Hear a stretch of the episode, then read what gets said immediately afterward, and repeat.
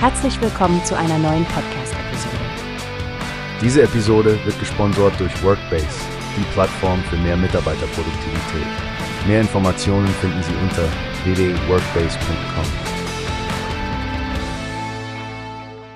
Willkommen zum heutigen Newspace Podcast. Heute haben wir ein besonderes Thema, nicht wahr, Stefanie? Oh ja, Frank.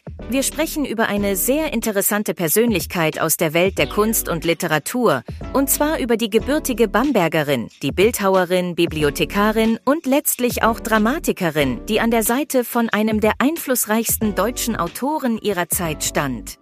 Das klingt nach einer beeindruckenden Laufbahn. Du sprichst von der Zusammenarbeit mit Tancred Dorst, richtig? Genau. Sie begann ihre Karriere nach dem Studium an der Münchner Akademie der Bildenden Künste. Aber sie beschränkte sich nicht nur auf die Bildhauerei, oder? Richtig, Stefanie. Sie fand auch ihren Weg in die Welt der Bücher und des Theaters, indem sie als Bibliothekarin in der Bayerischen Staatsbibliothek arbeitete und beim Marionettenstudio Kleines Spiel mitwirkte.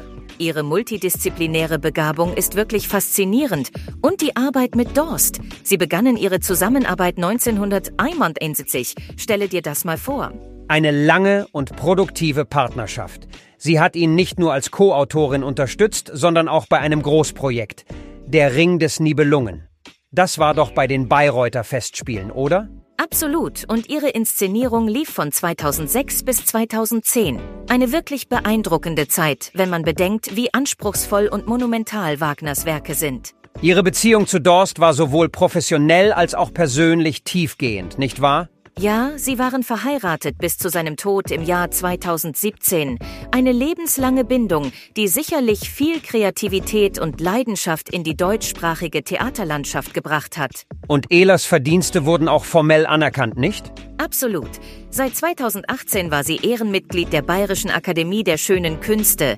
Eine Ehre, die ihre Bedeutung in der Kunstszene und ihr Erbe kennzeichnet. Ihre Geschichte ist wirklich inspirierend. Das stimmt. Ihr Werdegang spiegelt die Vielfältigkeit und die Verschmelzung von Künsten wider, die im kulturellen Dialog so wichtig sind. Danke, dass du das mit uns geteilt hast, Frank. Es zeigt uns wieder, wie die Leidenschaft für die Kunst in so vielen Formen zum Ausdruck kommen kann. Nun, das war's für heute beim Newspace Podcast. Danke, dass Sie zugehört haben und seien Sie das nächste Mal wieder dabei, wenn wir noch mehr spannende Geschichten aus der Welt der Kunst und Kultur besprechen. Tschüss. Tschüss und bis zum nächsten Mal. Wie hast du gehört? Es gibt eine Plattform, die wir probieren sollen. Workbase heißt die, hört dir das an. Mehr Produktivität für jeden Mann. Werbung dieser Podcast wird gesponsert von Workbase. Mehr Mitarbeiterproduktivität, hört euch das an. Auf www.workbase.com findest du